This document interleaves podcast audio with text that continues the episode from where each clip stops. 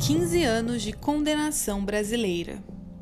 Texto autoral do Journal 48, site jornalístico especializado em direitos humanos. O quanto pode ser feito em um período de 15 anos? Horas. A resposta para esta pergunta parece depender muito do sujeito em questão. Para um inseto efemeróptero, que, como o próprio nome sugere, vive no máximo 24 horas, nada pode ser feito, pois uma década e meia vai muito além de sua realidade existencial. Para muitos cachorros, a resposta é o exato oposto.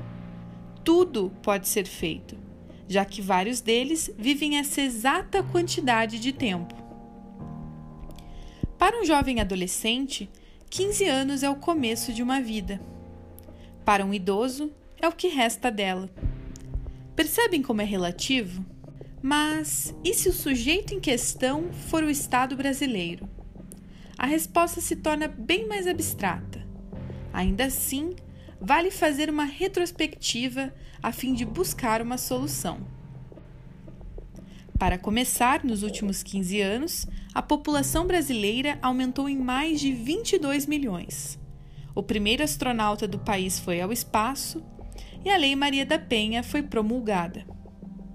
Desde 2006, vivenciamos quatro eleições presidenciais, um impeachment e incontáveis escândalos políticos, dos quais muitos seguem sem respostas até hoje.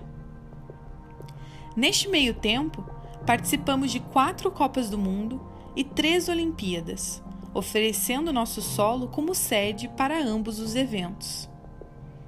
Finalmente, dentre outros inúmeros marcos, na última década e meia, encaramos surtos anuais de dengue, a disseminação dos vírus Zika e Ebola, o aparecimento da gripe suína e, recentemente, da terrível Covid-19. Entre comemorações e desesperos, parece ser impossível negar que, quando o sujeito em questão é nosso Estado, muito pode ser feito em 15 anos. Mas teve uma coisa que durante todo esse tempo não mudou e recentemente foi trazida à luz mais uma vez.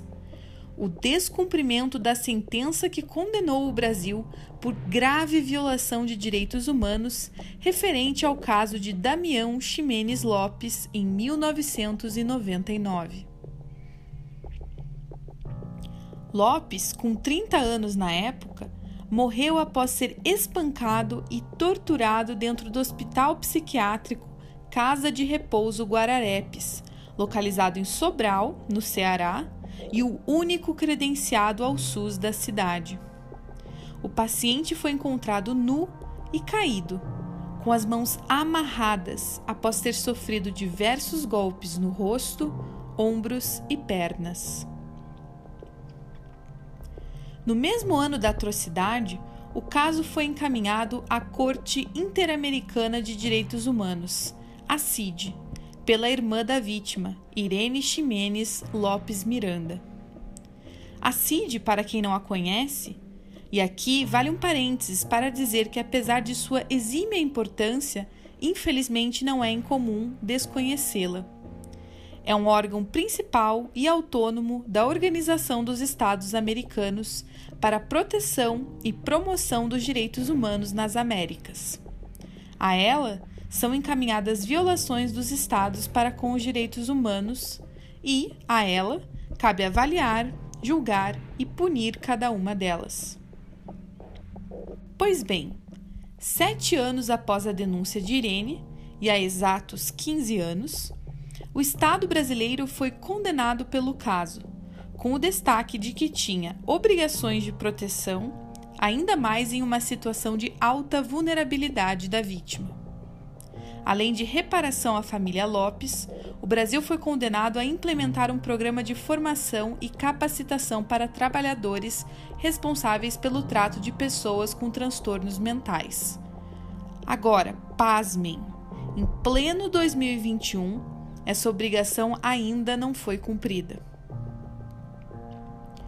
O relatório de inspeção nacional dos hospitais psiquiátricos do Brasil, publicado em 2019, constatou que a realidade encontrada nas unidades de saúde mental do país é de cotidiana violação de direitos humanos. Foram identificadas práticas de tortura e outros tratamentos cruéis, além de denúncias de estupro, violência de gênero, desrespeito à crença, revisa vexatória como método institucional e imposição de religião como método terapêutico. Não bastasse a negligência para com o ser humano, o relatório também apontou precariedade na infraestrutura dos hospitais psiquiátricos acerca das condições gerais de assistência à saúde, acessibilidade, requisitos sanitários e de higiene, insumos básicos e infraestrutura de segurança sanitária. O não cumprimento dos pontos resolutivos da sentença, ainda bem, não passou despercebido pela CID, que no fim do mês passado, na sexta-feira, dia 23 de abril, convocou uma audiência, na qual participaram a Justiça Global, que atua como representante das vítimas, a Associação Brasileira de Saúde Mental, peritos do Mecanismo Nacional de Prevenção e Combate à Tortura, representantes do governo brasileiro e do Conselho Nacional de Justiça. O resultado já era óbvio, mas precisava ser dito. O Brasil tem uma atuação falha no que diz respeito à implementação de medidas de não repetição de erros.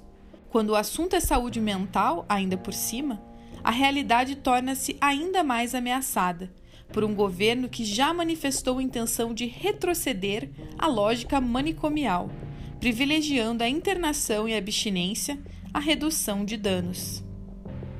Mas, como tudo tem um outro lado, em resposta à audiência, o Ministério da Mulher, da Família e dos Direitos Humanos reafirmou seu compromisso e diz que implementará um programa permanente de capacitação em direitos humanos e saúde mental. Aguardamos próximos capítulos. E que não sejam necessários mais 15 anos para tal.